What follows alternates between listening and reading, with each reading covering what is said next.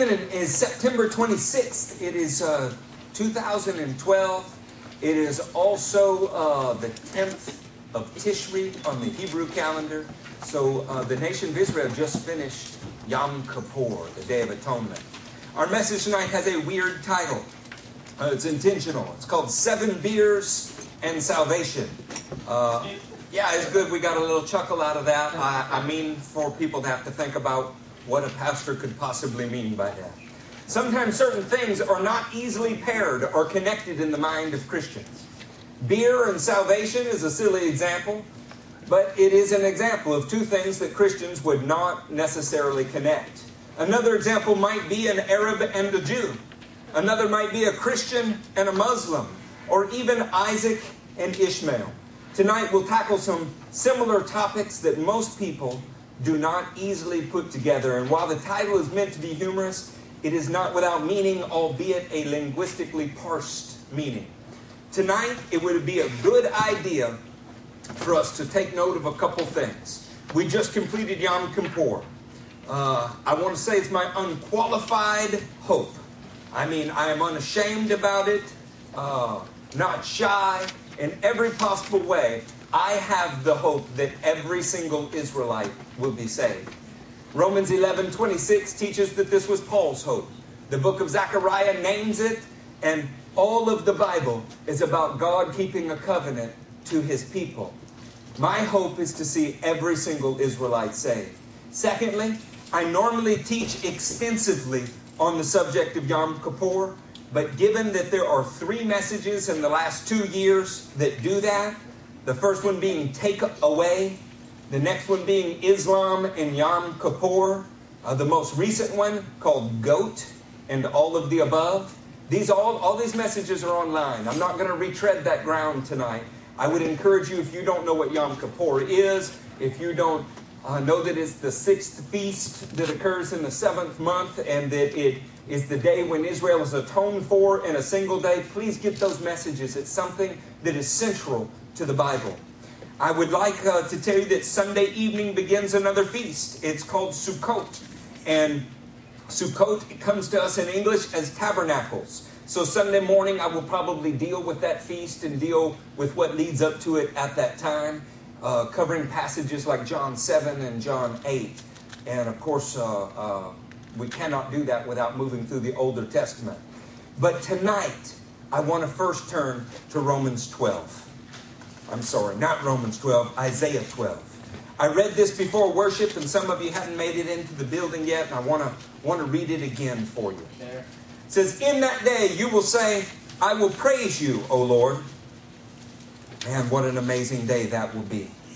Although you were angry with me, your anger has turned away.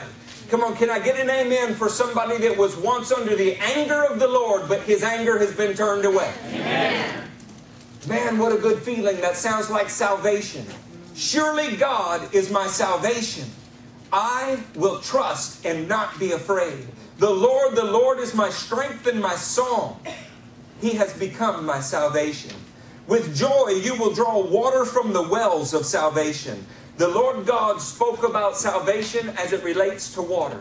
He spoke about it because water is a life giving substance. And every year, Israel poured water out of a golden vessel into 12 earthen vessels, and they sang Isaiah 12. They were looking forward to the day when God's salvation, God's spirit, God's power would be poured out.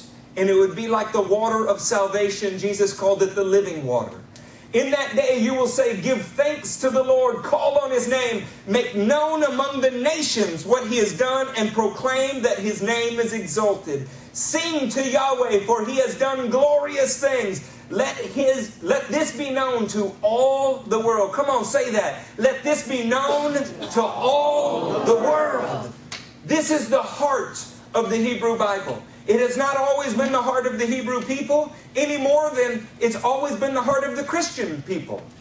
But God has always desired salvation in every nation. This begins by blessing one people group, filling them with power, filling them with love, so that they have something of worth to carry to others. I want to point to a scripture in Romans 11. I should have done it while we were there earlier, but better late than never. This is Romans 11, starting in verse 13. I am talking to you Gentiles. Come on, you Gentiles. That's us.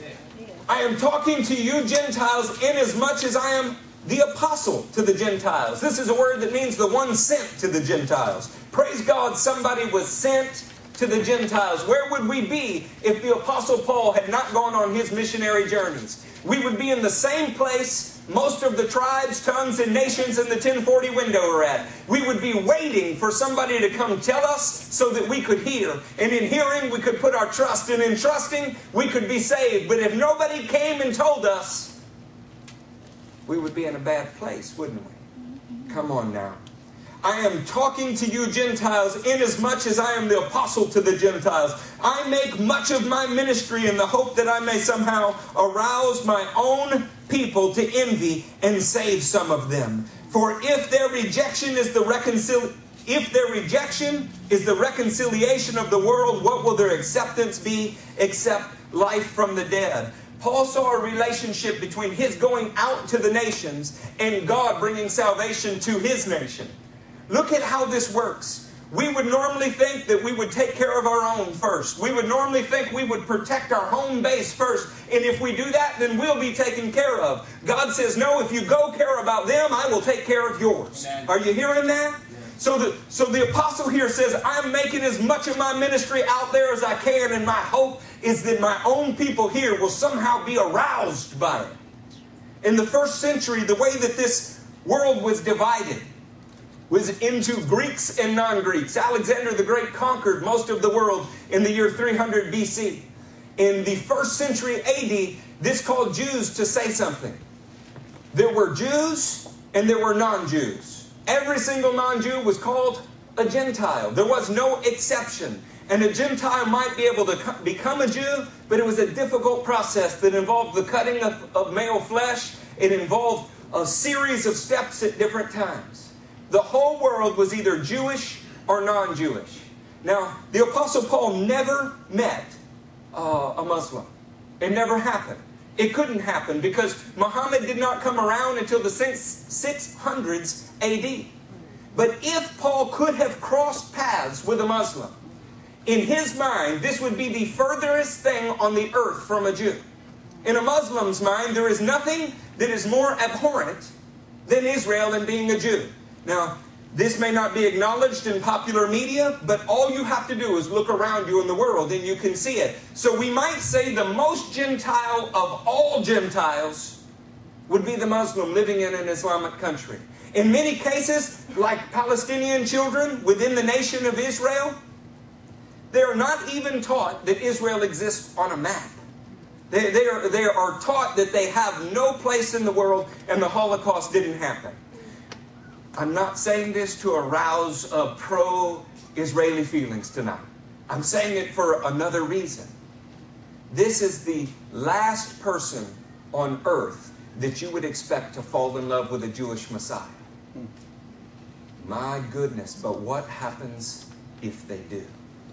Don't you think Israel would take notice of that? Don't you think Paul could say, I make much of my ministry among the Islamists in the hopes that some of my own people would be aroused to envy? This might be like life from the dead, friends. When we read this, we read us as the Gentile, and we can't help it because we're Americans and our country's in the center of the map, and we're sure we're in the center of God's heart. And so when we read it, it has to speak about us. But what if it's speaking about something else? How many of you know about the boys Isaac and Ishmael? One who is favored by God, one who the covenants come down through a patriarch of Israel. And what do you know about the other one? The son of a slave woman. Right? Well, that's great unless you're the son of the slave woman. We act as if God doesn't care about all of mankind, and He has always cared about all of mankind. Turn with me to Genesis 21. There. Wow. Oh my goodness. Is he telling the truth? Somebody check. We trust, but we verify. I learned that from a great president. From the pulpit, we don't tell you who to vote for, but I can always tell you who I admire and run. Aldous Magnus is at the top of the list. Genesis 21, starting in No, we don't have to read it because you'll know this. 21, 1 through 6 tell us something. What does the title say? The birth of Isaac. the birth of Isaac. The promise of God was that a man who was well beyond children years, a woman who was well beyond children years, would supernaturally have a son. Genesis 21, 1 through 6 is about the arrival of the promised son, the covenant son. Genesis 21, starting in verse 8, this is about the other son. Anybody remember Creedence Clearwater Revival? The senator's son? No, probably only Steve in the room would know what I'm talking about. The senator's son was the only one didn't have to go to war, right? Right. So if you weren't the senator's son, uh, you were out of luck, Yeah. right? Yeah, it ain't me. Come on, we got a young man that knows this. I probably shouldn't talk about secular music from the pulpit. I'm sorry, it's the house I grew up in. See, my mom's not here tonight. The child grew and was weaned, and on the day Isaac was weaned, Abraham held a great feast. But Sarah saw that the son whom Hagar, the Egyptian, had borne to him was mocking. And she said to Abraham, Get rid of that slave woman and her son, for that slave woman's son will never share in the inheritance with my son Isaac. The matter distressed Abraham greatly because it concerned his son. Which son? Ishmael. Ishmael. It distressed Abraham greatly because it concerned his son. God and God's people care about all human beings. Not human beings who agree with them, not human beings who are born in their country, not human beings who are favored. They care about all human beings.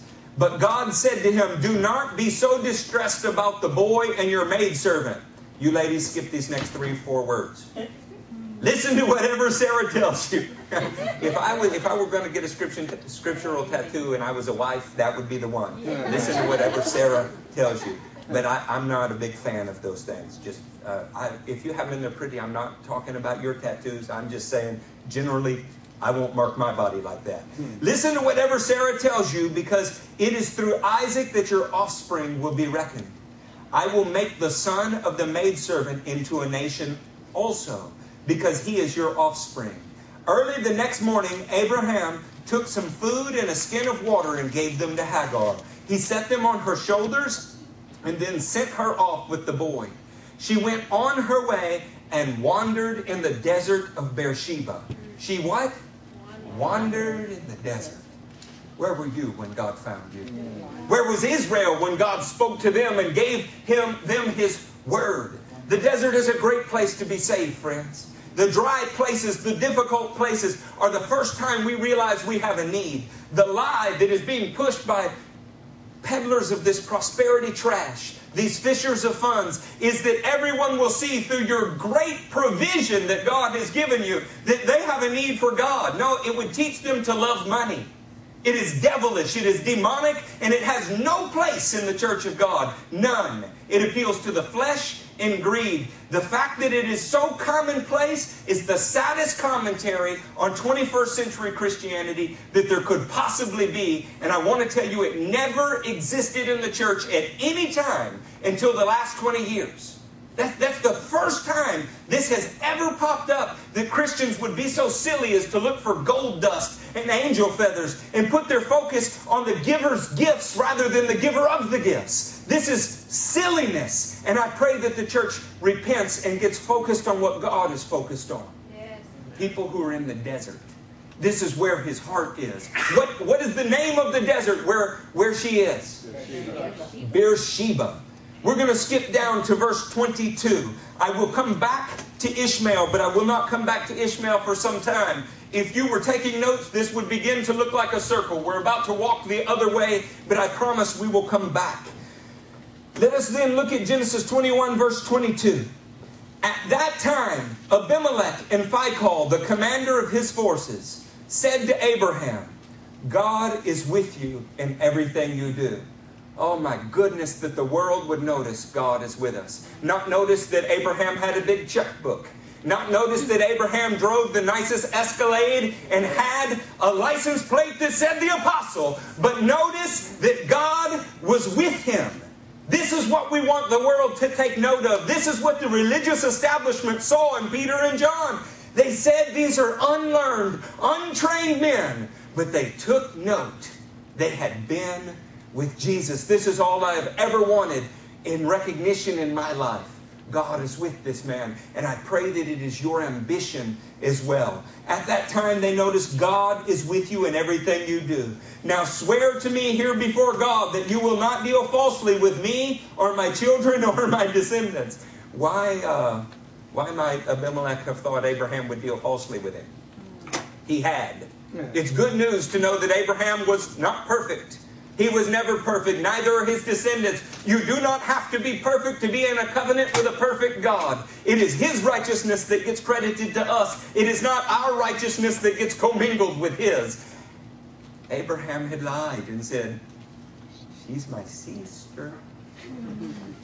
And this almost cost Abimelech some real problems, right? Hmm.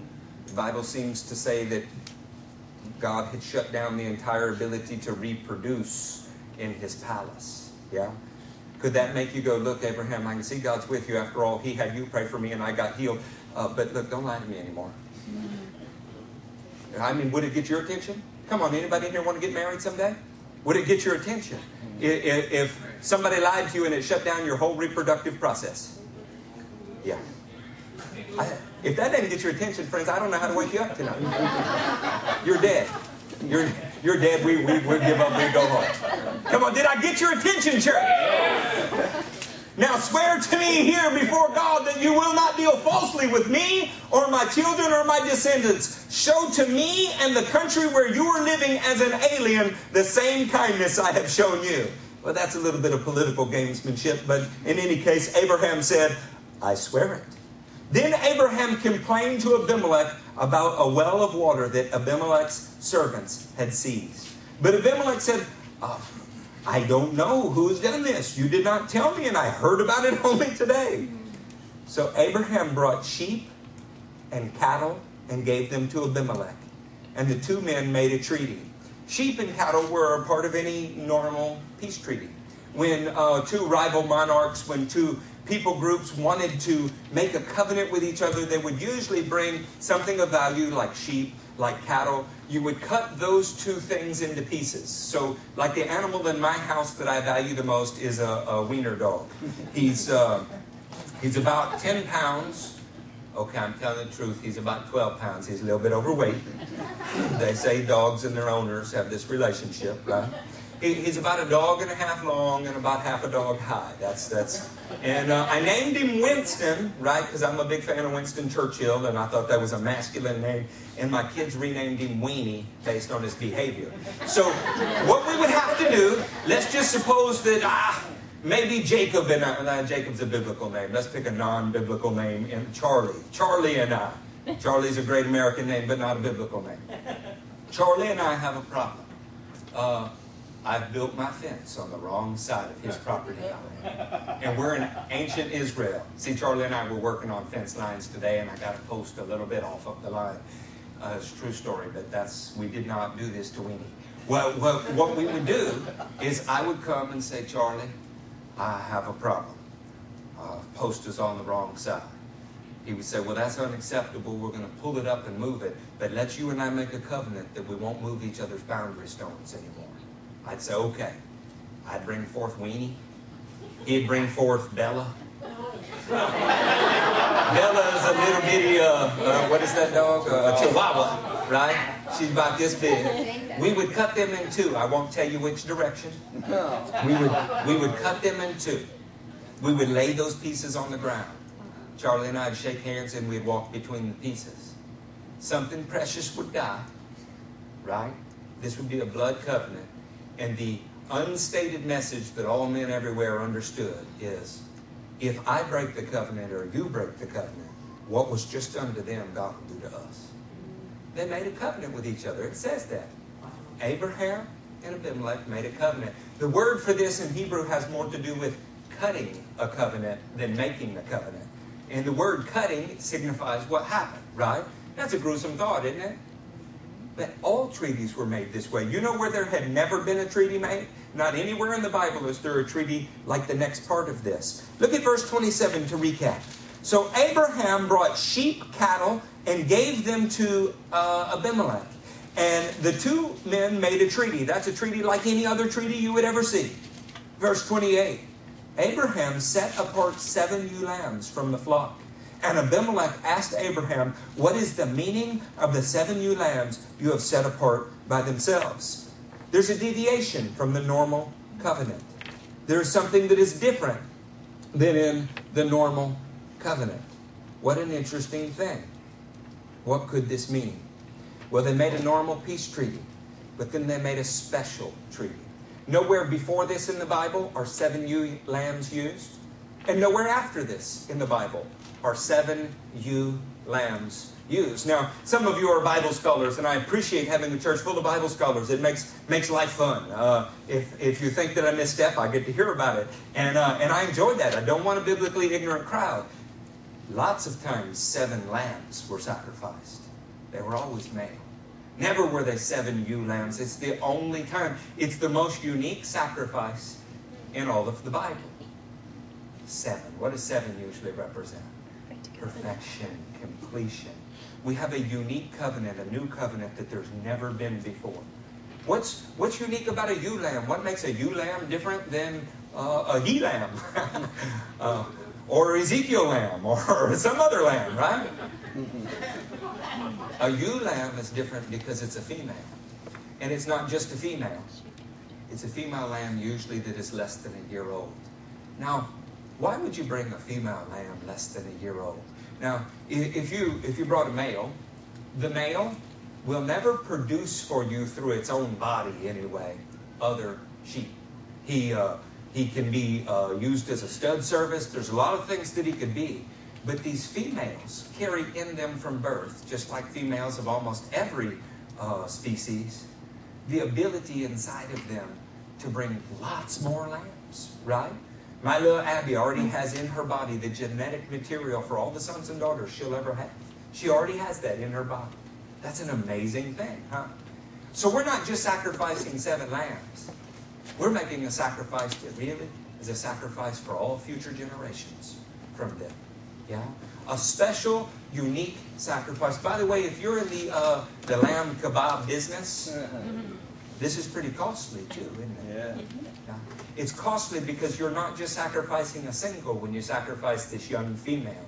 You're sacrificing all that you ever would have gotten from her, from her offspring or her offspring's offspring, as many generations as you would go. It's almost like an everlasting kind of sacrifice, is it not? A special, perfect, costly tree. And what was it about? It was about a well, about water. Abram set apart seven ewe lambs from the flock, and Abimelech asked Abraham, What is the meaning of these seven ewe lambs you have set apart by themselves? This was curious enough, this was awkward enough, this was different enough that the man asked. He replied, Accept these seven lambs from my hands as a witness that I dug this well. Sounds a little bit like what would normally happen to lambs. They would normally be killed. In this case, maybe they were left alive. What an interesting, perfect, unique sacrifice where something would normally be found dead and yet lives as a testimony that there is a well. What is well? It's a source of life. He replied, Accept these seven lambs from my hand as a witness that I dug this well. Now let's talk about digging a well for a minute. I, I have crawled down into water wells in Romania. I've attempted to dig them in different places, never with much success. You can dig a well, yes, but you can't put the water there, can you? Mm. Who put the water there? God. So it may be that you can make the way to the water more accessible. Or, of course, you could make it more inaccessible. But only God put the water in that well. And to the ancient man, this was a little bit mystical, was it not?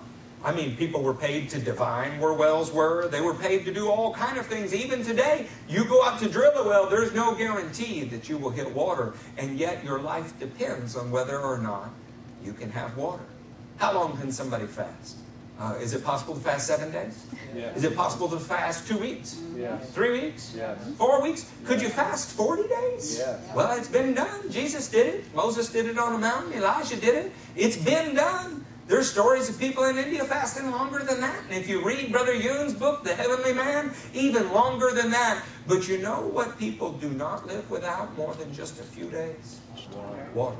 So in the Bible, water has to do with the source of life. There are only three things that are usually associated with water in what is called hermeneutics. That would be a system of interpretation from beginning to end that applies a little bit of logic and reason. If we find it here this way one time, and here this way another time, and here this way a third time, when we get to the fourth time, it, it might be the same as the other three.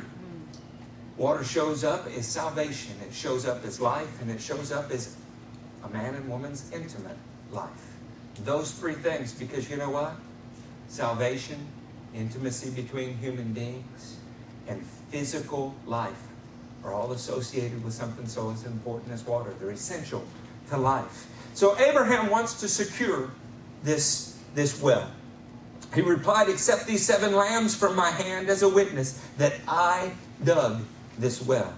So that place was called Beer Sheba because the two men swore an oath. Now, beer uh, means something different in Hebrew than it does in English.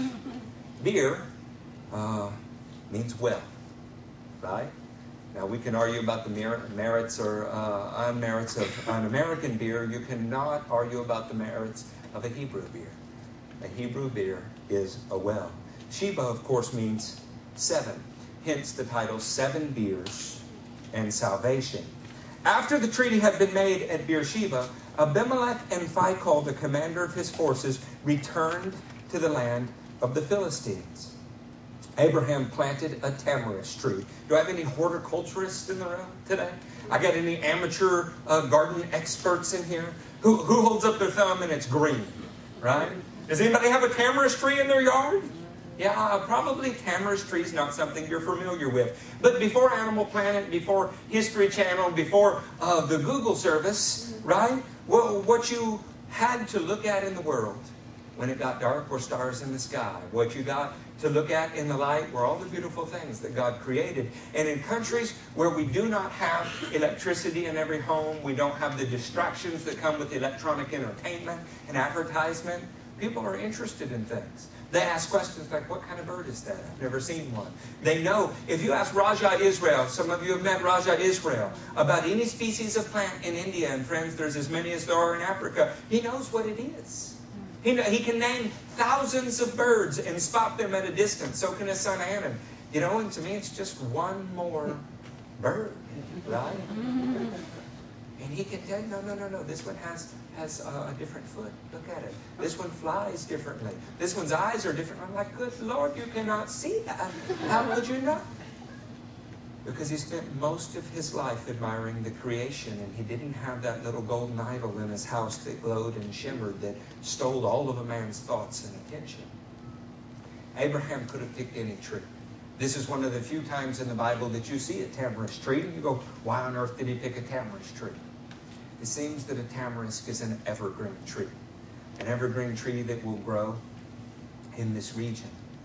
Why would he park an evergreen tree right next to a well? It's the closest thing you could have in the ancient world to a giant flashing sign that says, This is a marker. But what if it's wintertime? How would you tell it apart? It's evergreen. What if it's summer and it's burnt? It's evergreen. He wanted a marker for the well that would symbolize salvation for every generation from that point forward. So he gave up something that was perfectly costly. He did something new that had never been done before. There was a sacrifice that he let go seven of his perfect little ewe lambs. And he marks this spot for all generations, all seasons, that says there is life giving water here. Are you beginning to see a message? Amen. They name this something. They name it Beersheba, which can be translated as well of seven, or because seven is so uh, tied up in the covenant. Some people have translated it well of the covenant. After the treaty had been made at Beersheba, Abimelech and Phicol, the commander of the forces, returned to the land of the Philistines. Abraham planted a tamarisk tree in Beersheba. And there he called upon the name of when you see capital L, capital O, capital R, capital D, this is the covenant name of God. It is YHWH, usually pronounced Yahweh. But that's not all he called him. By the way, one way to translate Yahweh is the self existent God. The God who I am, who I am. I exist all by myself. In English, those four letters are called the tetragrammaton if you're just bored and need something new to write. He says, Yahweh, the eternal God. He put an evergreen tree next to the El Olam, the eternal God. Can also be translated the God of the universe, or maybe a better way yet, the God of the world to come.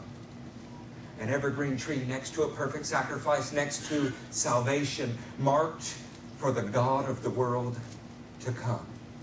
Come on, when we speak of not this world, but the world to come, what are we talking about?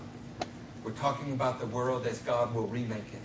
We are talking about the perfect world, the messianic age, the millennial reign, the perfected new heavens and new earth with a perfected people where there are not the kind of differences that there are today, like Jew and Muslim. Where there are not the kind of problems like there were in this day. One man lies to another and there's consequences. Where there are not the kind of problems where wolves and sheep are eating each other. Isaiah actually speaks of it as a day when enemies have become friends and when weapons have been beat into plowshares. Oh my God, wouldn't you like to live in a world like that? This is the hope of Christianity that you'll be raised in a body that never dies, that your own feet will walk upon the earth, and that world will be your world because you accepted that kingdom now. That is the hope of the ages. It's the hope that Israel had. It's the hope of the 12 tribes, according to Paul. It is the hope of the Feast of Tabernacles, which we will speak about in our next service. And it is the hope of the apostles. They testified to the resurrection of the dead and the man, Jesus, over and over and over. And our churches only talk about it on Easter Sunday. Turn with me to Genesis 26. Wells were important, friends. In Jeremiah 2, by the way, I know I told you to go to Genesis 26. I just would like to quote a couple scriptures for you in a roundabout way. These would be good note scriptures on a well. In Jeremiah 2, 13 through 14, God rebukes his people. He says, You have forsaken me, the spring of living water. You have dug your own cisterns, and they can't hold water. He related himself to a well. And he said, You know what? You don't want the real thing. You're digging broken cisterns. They'll never hold what I am. Your broken religious systems. But they don't contain me, my life giving power, my awesome divinity. And he said, This is two sins. You've rejected me, and then you built your substitute. I wonder what he would say to the church today. Then, when we move to John 4, we see Jesus speaking to a Samaritan woman, and he said, Hey, hey, if you knew who I was, you would ask me for the living water, and it would become in you a spring welling up to eternal life. How important was a well? My goodness, if you read the writings of Zechariah, if you are looking in the 13th chapter, we see that God opened a well, a spring for Israel, and cleansed them. But maybe the most famous passage would be Revelation 21, verse 6, worth writing down. He said, Come to me and I will give you drink without cost from the well of salvation. Abraham was the first among the men who marked the way to salvation. It would always be faith in Yahweh God. It would transcend seasons. There are no dispensations where faith has been nullified.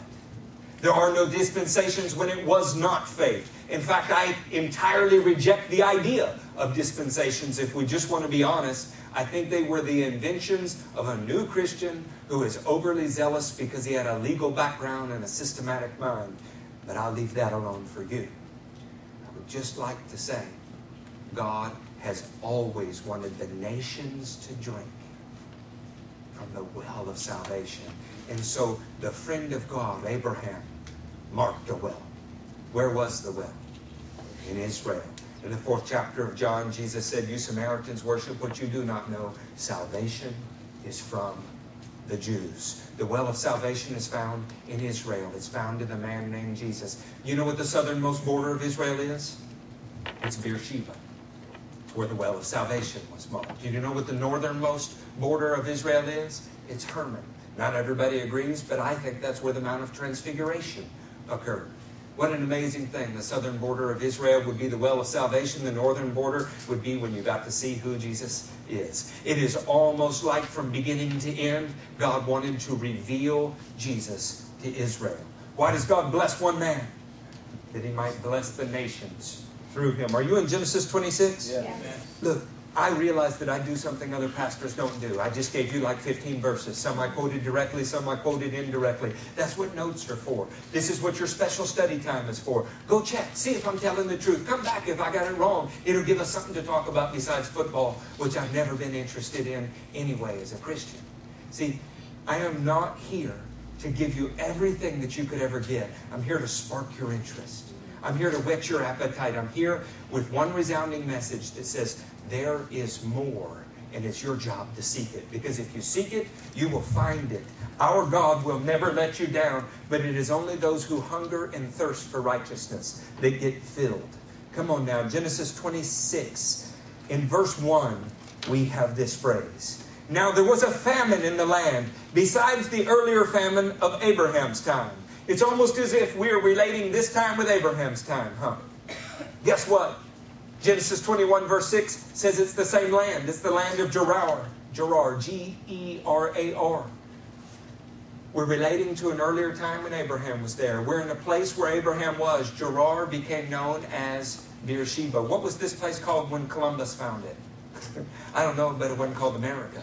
But we say Columbus discovered America. So when the Bible speaks about Beersheba, it's speaking about what it was called after Abraham did his thing. Before that, it was called Gerar. The only way that we could possibly know that is he met with Abimelech, and Abimelech was the king of Gerar. Okay. So now we're here. We have Isaac, the promised son, who is very much like the father, right? It's a famine. What happens in famine? What's scarce in a famine? Food and water. Come on now. Food and water. So Genesis 21 6 places us in the same place. I'm sorry, 26 6. And Genesis 26 1 says there was a famine. Now let us go to 26 12. Isaac planted crops. Is a famine a good time to do that? Well, Yeah. my. Isaac planted crops in the land. And that same year reaped a hundredfold because he was a great farmer. Because the Lord blessed him. Do you mean to say that the Lord can keep someone alive in a famine, as the Psalms say? Do you mean to say that, as Jeremiah said, you don't have to have any fear in a famine because the Lord can bless you? That your leaves will not wither? That your roots will go down to the streams of living water? Isaac planted crops in the land, and that same year reaped a hundredfold because the Lord blessed him. The man became rich, and his wealth continued to grow until he became very wealthy. He had so many flocks and herds and servants that the Philistines envied him. You mean they didn't want to get saved? They didn't fall down and say, What must I do to get saved? What did it cause? Envy. I'd like to tell you that we live in a time period where Jews are envied around the world. Now, envy has a lot of faces. Sometimes when we think of envy, we think uh, like you are flattered by. This kind of envy causes them to be called names that uh, have taken on derogatory meanings. Zionist should mean a fan of Zion. But Zionist has come to mean, in the language of many people, uh, evil, greedy bankers who are in control of the world. Uh, there's these myths about Zionist puppet masters, right? And it fuels the rage of the nations. I want to tell you it's envy. It's because despite famines, despite persecutions, despite any problem that has come their way, Jews have prospered. Why did Isaac prosper? Because God was with him. Did he have trouble? Yes, but God was with him, so he prospered. Since they envied him, look at verse 15. So all the wells that his father's servants had dug in the time of his father Abraham, the Philistines stopped up, filling them with earth. Why doesn't it just say they filled them with earth? It doesn't, it says they stopped them up. It wasn't enough to hide the location to the well. They wanted the well to stop doing what the well was doing, which is providing water. There is an enemy. And although the patriarchs, the faithful servants of God, and the men who gave you this book, like the Apostle Paul, like Matthew, men who were Jewish, were descendants of Isaac, the enemy has worked to stop up the well that they dug. They filled it with earth. They've obscured it with the things of the earth, and it is envy. They do not want Israel to be the fame of the nations because then the God of Israel would be the fame of the nations. We do not want what has happened to the world in the great Christian awakening and the blessing of the Western nations to be associated with Israel, so we've covered it with so much earth that nobody even knows that Jesus is actually Jewish. I stood in a restaurant the other day with a man that I love. And he says that he likes Jews but hates Israel. And then we actually kind of morphed into a little bit of hating Jews as well. And I walked into his office and there was a picture of Jesus, and I said, just to be clear, you know Jesus was a Jew, right? Well, of course I know that. Isn't that kind of at odds with the things you have been saying? Well, it's different. How is it different? Mm. Now, don't get mad at the man. He was born in a town that has been Christian since the first century. He considers himself Christian because he was born in that town. Friends, the well of salvation was marked by a people group. The salvation was not created by them, they simply made it visible. The water was put there by God. It was Him who put it there. It was never of them, it was from them. In other words, they paved the way for us to see it. Jewish apostles wrote this book. We owe Israel a debt for that reason, but I do not want you to get the idea that I'm speaking about only Israel, because that is not where this message is going. There is a balance in the scripture where God is concerned of all nations. I want to tell you tonight do not let anything stop up your well of salvation. Do not let yourself become so covered with earth that salvation is not flowing out of your life. Have you ever sang the song, Spring up, O well, down in my soul, spring up, O well, and make me whole? We sang it in a church where none of us knew what it was or ever did it. Come on. Makes the lame to walk and the blind to see and all of those beautiful things, but we didn't think God did any of it anymore. Our wells had been covered with so much earth that our song was a mere footnote to satisfy critics, maybe. But none of us expected it to happen. I'm telling you that the salvation that God has placed in your life is supposed to flow out of your life, whether it is winter or summer. It's supposed to flow out of your life, whether Phicol standing in front of it, Abimelech standing in front of it, or a descendant of Abraham is standing in front of it. I am telling you that the well was marked for all seasons, all times, eternally, by the God of the world to come, who is making salvation available for all men. He wants all men to be saved.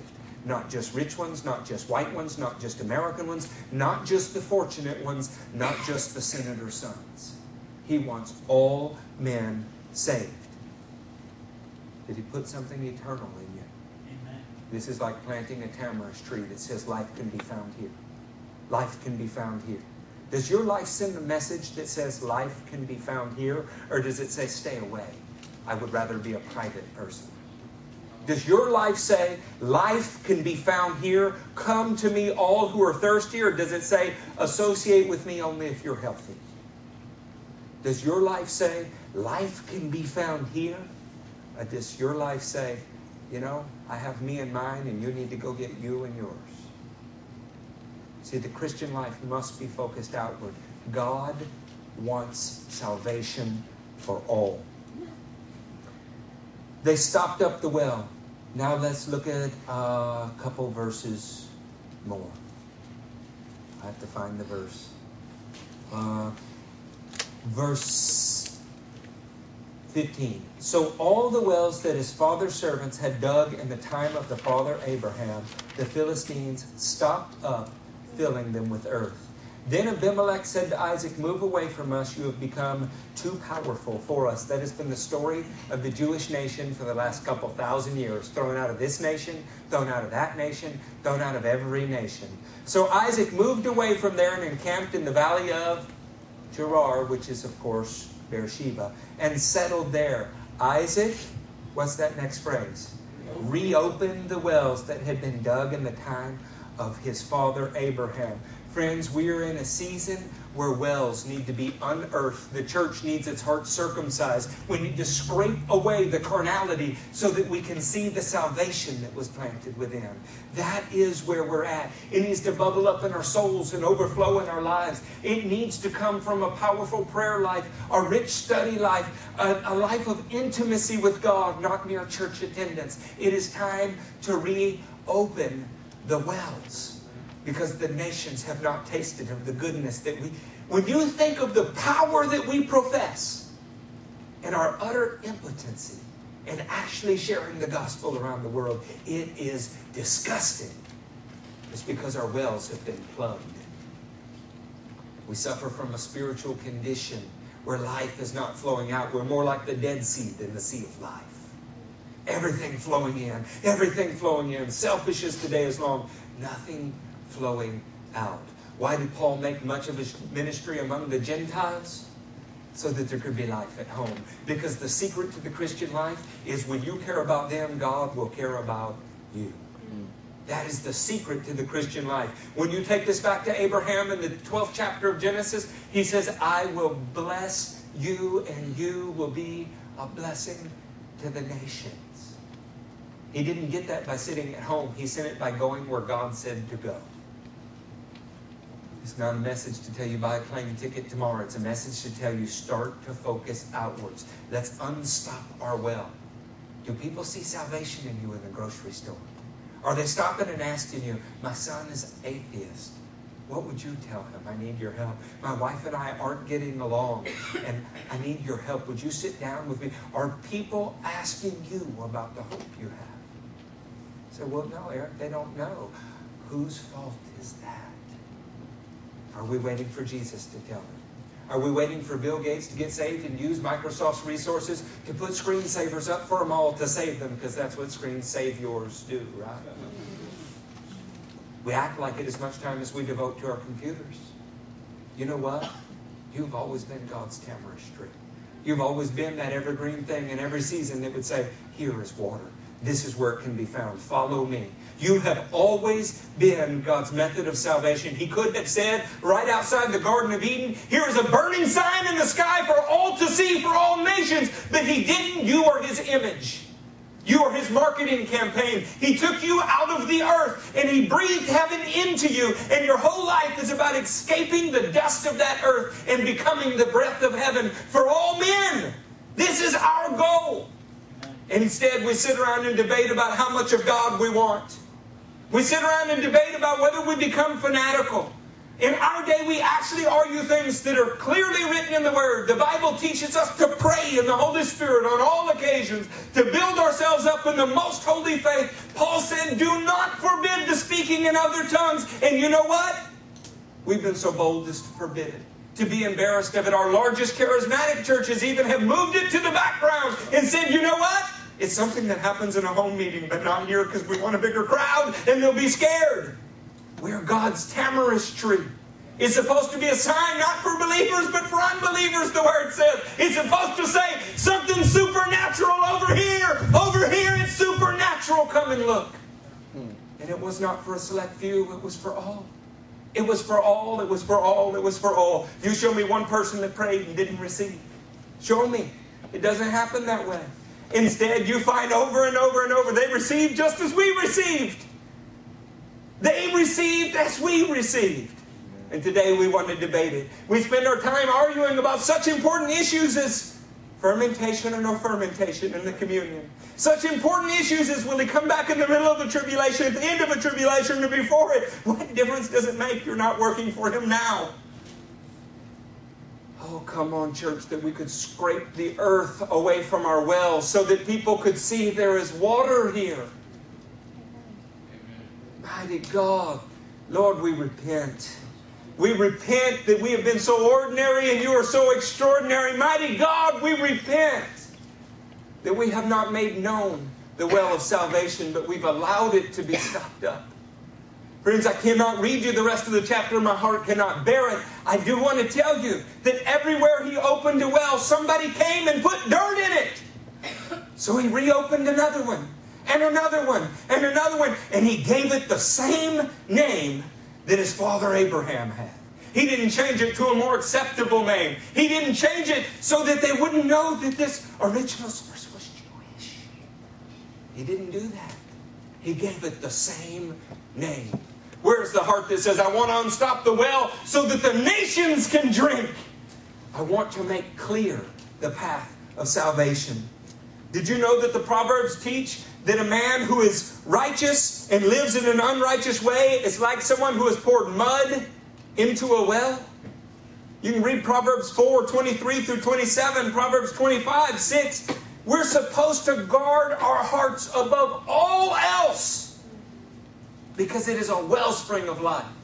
And if the devil is able to pour earth into our hearts, it muddies the water for every other person to see. What is the number one complaint why people do not go to church? Church is full of. Now, I'm going to tell you, I've stopped accepting that. When a man tells me that, let's practice. Would y'all like to practice? No, then why don't you go to church? Eric, I don't go to church. Why don't you come and be a real one then? Mm. Show us how to do it. Mm. I put the burden on their back 100% of the time because this is where Jesus put the burden on their back. If everybody's a hypocrite, come be a real one. Come show us how to do it. Having said that, when God's people don't act like God, it confuses the message for the whole world. Come on now. I love the nation of Israel, but if we're honest, there can be no question that they have zigged when they should have zagged. A couple thousand years ago, they made a pretty terrible decision, and they have been paying for it ever since. In no way should you think that God has rejected his people. He has not rejected his people. But how do we get their attention? How will Israel experience an awakening? Could we go back to Genesis 21? Would that be okay? Yeah. By the way, let's talk about a well for a minute. Isaac had a wife. What was his wife's name? Rebecca. Rebecca. He met her at a well. Jacob had a wife he loved. Uh, we won't talk about the other one at the moment. He met Rachel at a well. You know where Moses met his wife? At a well. Zipporah he met at a well. It's almost as if Jesus will find the bride of Christ at a well. a well. This is the biblical type. This is the biblical type. If you go to Israel and you stand in a church today called the Church of the Annunciation, they say, We, we know this is the spot where Gabriel spoke to Mary. They say, How do you know? Because she wasn't at home, she must have been at a well. That was the only reason the first century women left the house, you know, to go get some water. And it was not an easy job. So they say that's where the angel spoke to Mary about Jesus. I don't know if they're right or not, but it's interesting that all of these righteous women were found at the well. Hmm. Genesis 21. Pick up with me in verse 15. I think that's where we left off earlier. Why don't we pick up in 14? Early the next morning, Abraham took some food and a skin of water and gave them to Hagar. Hagar is whose mother? Ishmael. He sent them on her shoulders and then sent her off with the boy. She went on her way and wandered in the desert of Beersheba. When the water in the skin was gone, she put the boy under one of the bushes. Then she went off and sat down nearby, about a bow shot away, for she thought, I cannot watch the boy die. If you got saved in a place where you were not dry, if you got saved in a place where the sentence of death was not in your heart, I'm going to openly question your salvation. I'm doing it right now. People get born again not by taking bad men and making them good. They get born again when you take a dead man and make him live. That is born again. Born again is not simply window dressing on a yucky life. Born again is not simply attending church and trying to be a good person. None of those things are born again. Born again is when a dead man begins to live. So, friends, when we found Jesus, we were dead in our sins or we didn't find him. This boy was in a desert and he was dead in his sin. And as she sat there nearby, she began to sob. Come on, mamas. It is okay to cry over the state of our children. We're in verse 17 here. God heard the boy cry. Isn't that a good news? God heard the boy cry. This is not unlike God hearing or seeing the suffering of his children in Egypt and coming down to lift them up. God heard the boy cried. and the angel of God called to Hagar from heaven and said to her, There was a call from heaven. What is the matter, Hagar? Do not be afraid. God has heard the boy crying as he lies there. Lift the boy up. Come on now. During worship, did you lift up somebody who's dead in their sin? During worship, was your heart broken for somebody who has the sentence of death in their heart? Lift the boy up and take him by the hand, for I will make him into a great nation. Whose promise does that sound like? Sounds like the same promise God gave Abraham, Isaac, and Jacob. Then God opened her eyes, and she saw a well of water. What desert was she in? I think she found the same well that Abraham later called Beersheba. But it took God opening her eyes. Guys, the Arab world was broken up into 12 nations. Ishmael became 12 nations, just like Isaac became 12 uh, sons who became Israel and have given the world salvation. Salvation is from the Jews, but God has always cared about all of the other Gentiles in the world, even those who are most distinctly not Jewish, those who are the most opposed to being Jewish. Because if you make much of your ministry among, let's just say, the most Gentile of Gentiles in the world, like an Iranian Muslim, an Iraqi Muslim, a Syrian terrorist, maybe, and he gets born again, and he falls in love with the King of the Jews, and he says, guys, what y'all have always had clearly marked, what you've always had a tamarisk tree by, what you have always been blessed by so long that you took it for granted and walked away from it. I found as if it was unmarked because God opened my eyes. Maybe it's time we both return to the same well.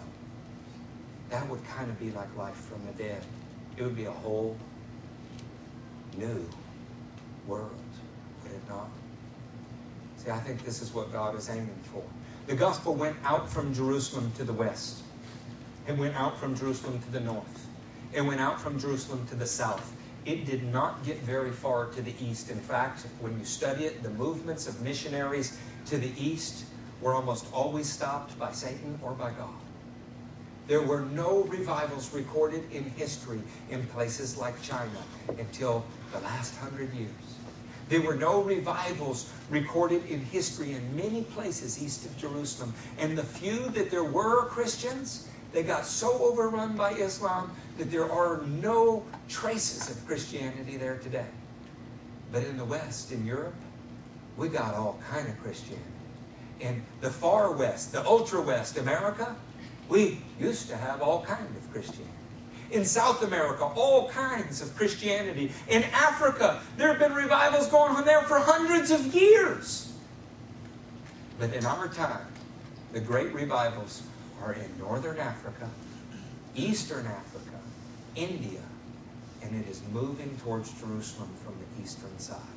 What stands in its way are all of the descendants of Ishmael that have not seen the well of salvation because it was Jewish, because it was stopped up, because it was obscured by earth and envy. And you know what? We haven't made it very visible because we're scared of them. We're scared because they still cut people's heads off. They still live in a way that we consider barbaric. What changed our lives from barbarism to something more? If it wasn't the light of the gospel, I don't know what it was. they deserve to hear. And in their hearing, the gospel will again approach Jerusalem from its eastern side. They will see the most Gentile of Gentile nations in the world calling on their God and worshiping the Messiah of the Jews.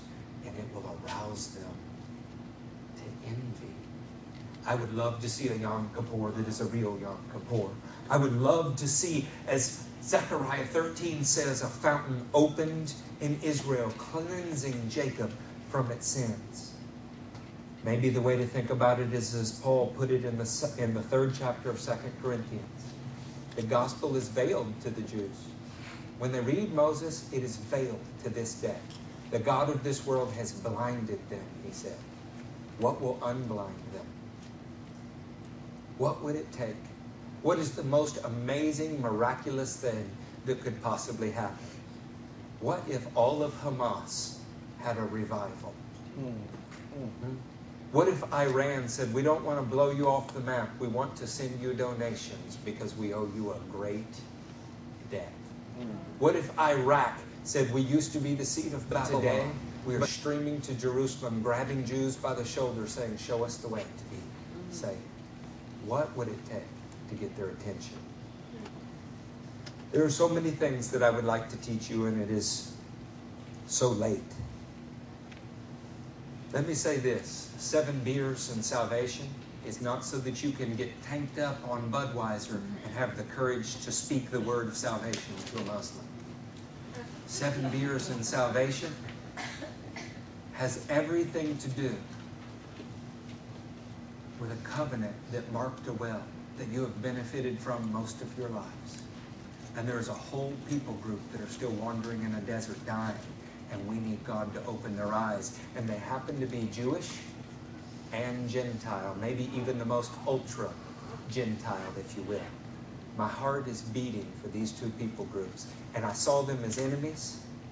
And then I remembered the Lord prepares a table for me in the presence of my enemies. Come on now. That, that brings tears to my eyes. I realized that the Lord takes a former enemy and makes them family. He does that. He can cure a rift that goes back to 2000 BC. You want to be a history maker? You want to be a world changer? You want to be somebody who has clearly marked the way of salvation? Friends, you need to get so full of the Holy Ghost that your life is not a thought. You need to get so full of the Holy Ghost that your life actually belongs to Him. Sunday, I'm going to speak to you about tabernacles, Sukkot. Tabernacles is when the world celebrates, not just Israel, the whole world celebrates. When we used to tabernacle around in these tents of flesh, housing the power of God. But now what was inside is outside and evident to all and the whole world has come into it. Come on now, what a day that will be.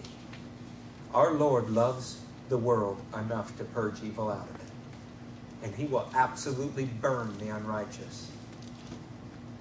But I dare not call myself righteous if it is not my ambition to let every unrighteous person know how I became righteous in.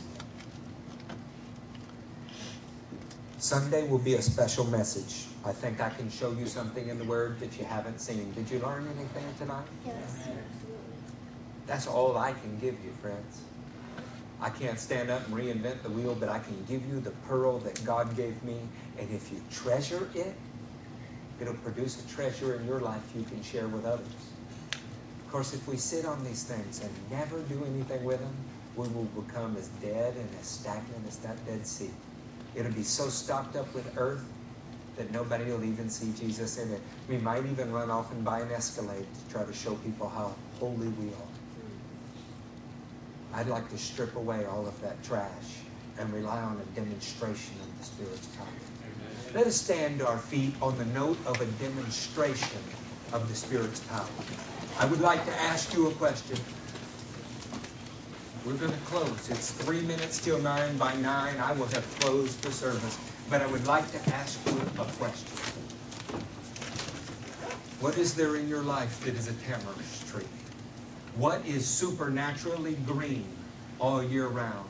What marks and says this guy, this girl is a part of the God of the world to come?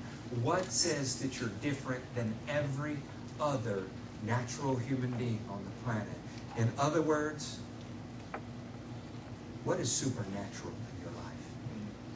Because the living God died to atone for your sin in the man Jesus.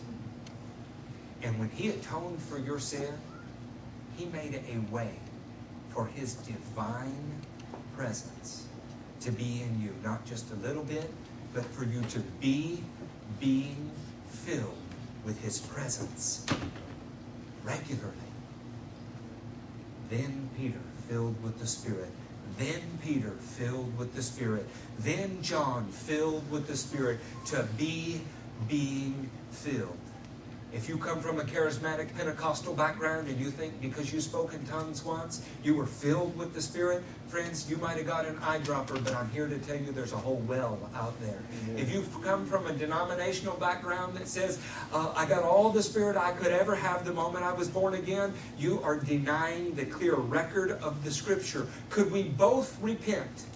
Could we both repent and say, Lord, whatever you are, how much ever of you there is, I want it all.